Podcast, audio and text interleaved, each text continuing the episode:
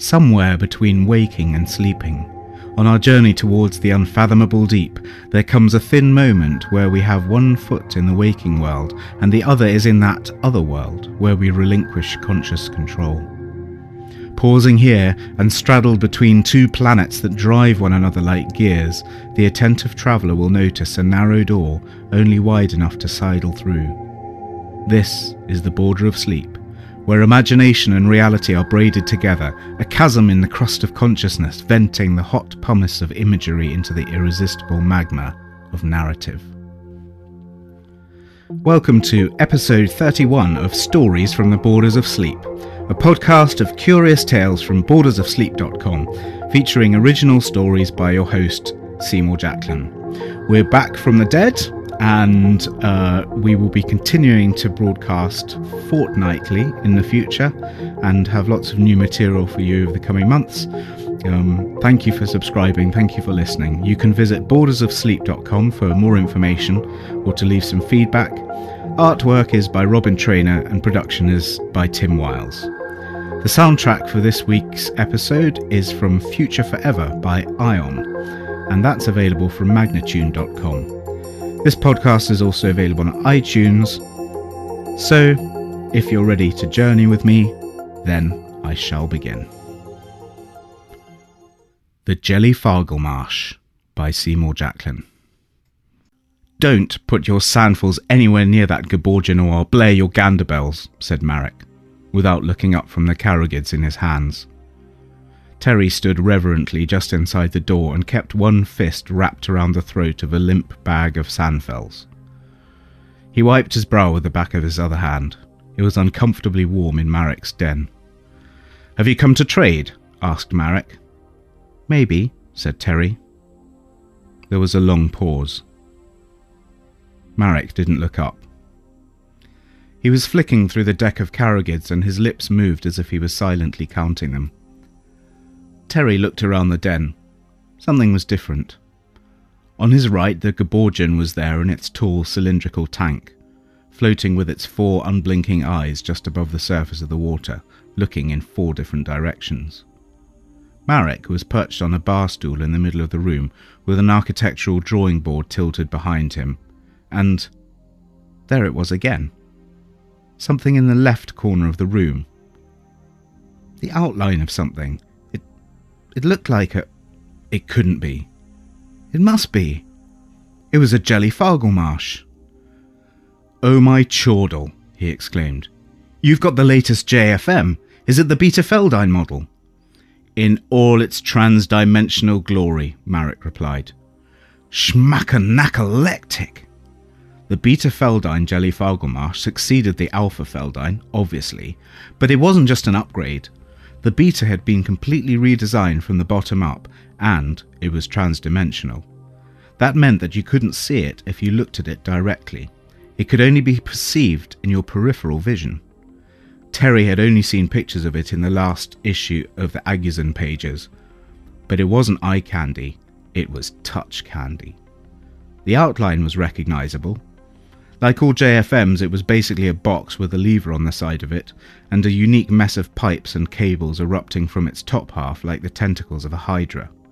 The upper array, known as the Rumbinold, was slightly different on every single issue, like a fingerprint. No two JFMs were the same.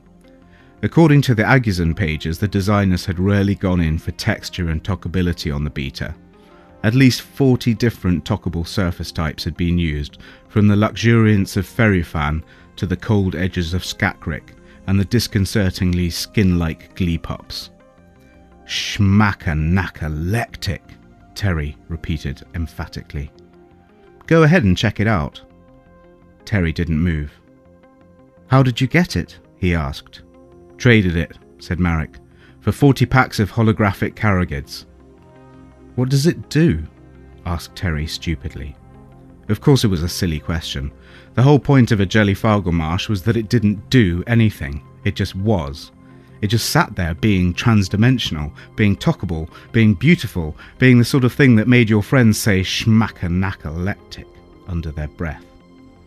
It didn't switch on or off or make a sound, and it didn't move by itself. In fact, it was heavier than a trifletin and 100% less useful. Marek put his Karrigids down, climbed off his stool, and came towards Terry. He was trying to act cool, as if everyone had the latest Jellyfargelmash and it was no big deal. But he was savouring this moment, basking in its reflected glory. The two boys were about the same height, but Marek seemed somehow bigger. The light was behind him, and his shadow fell on his friends. I'm not trading for sandfills at the moment, he told Terry. Have you got any Karrigids? A few. Let's see. Terry stuffed the sandfills back into one of his pockets and shyly produced a single Karrigid from another, anticipating his friend's scorn. Marek squinted at the card in his friend's hand. It was a holograph, but there wasn't quite enough light available to make it really pop out. Drina, he said. I've got loads of her. Pfft, she's as common as muck. Thought you said you had a few. What else do you have? Well, actually, I, I had a few yesterday, Terry confessed. I traded them all for this one. A few what? exclaimed Marek incredulously. Just some others from the Unpulpus set. Bentek, Hema, Jedgrut and Filiance and a couple of others, said Terry. But she's... Marek was about to say common as muck again, but he was choking on his dismay.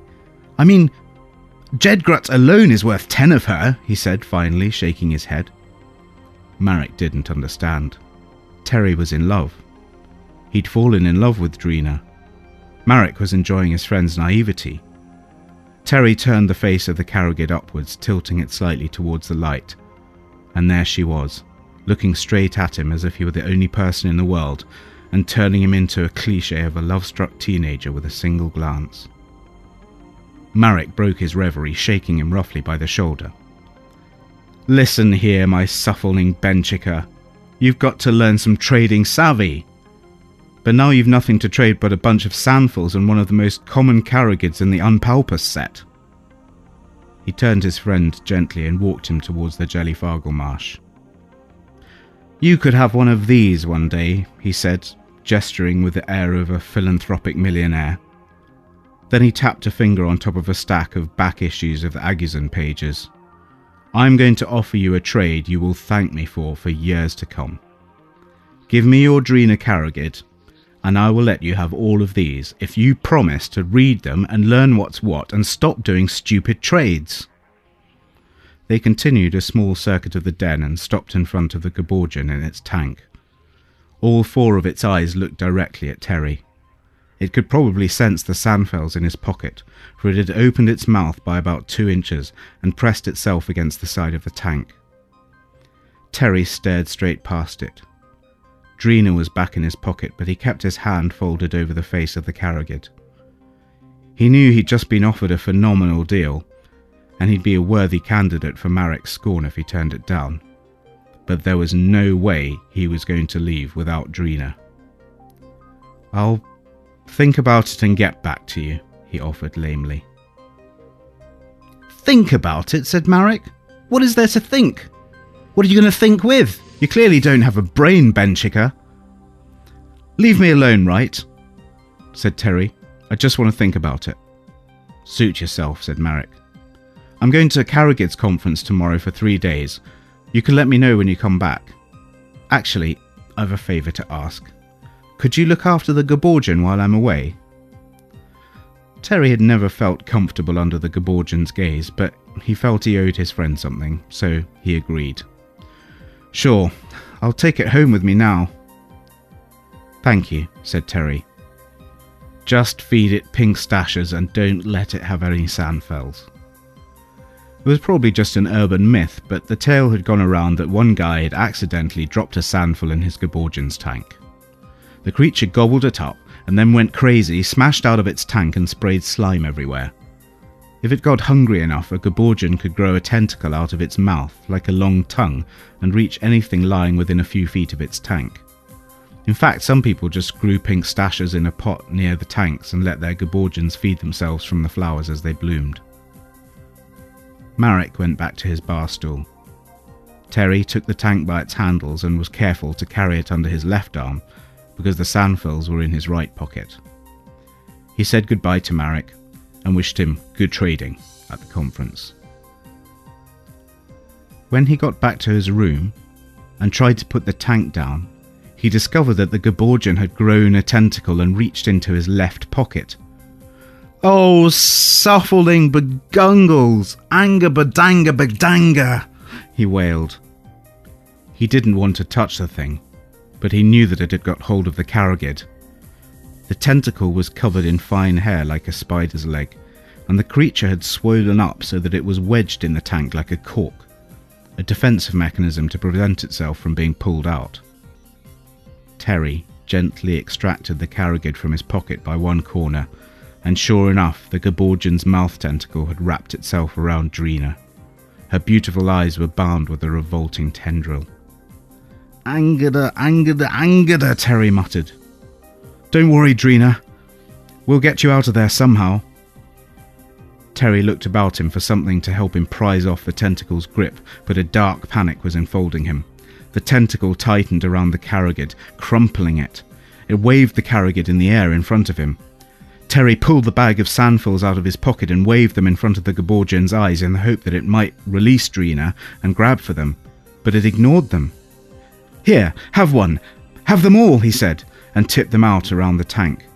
The tentacle just tightened, and the Karagid made a sound like crumpling foil. Drina! Terry cried as the tentacle retracted and pulled her towards its mouth. Terry closed his eyes. Drina! Oh, Drina! he sobbed. Terry? said a gentle voice from the tank. Terry opened his eyes. The Geborgian had disappeared, and a living, moving, walking, talking version of Drina was climbing out of the tank and growing larger by the moment until she stood in front of him, her sparkling eyes level with his. Thank goodness for that, she said. I've been stuck in that Karagid forever with people treating me like some kind of flumbittle. How did you know that getting a Geborgian to eat the Karagid was the only way to break the spell?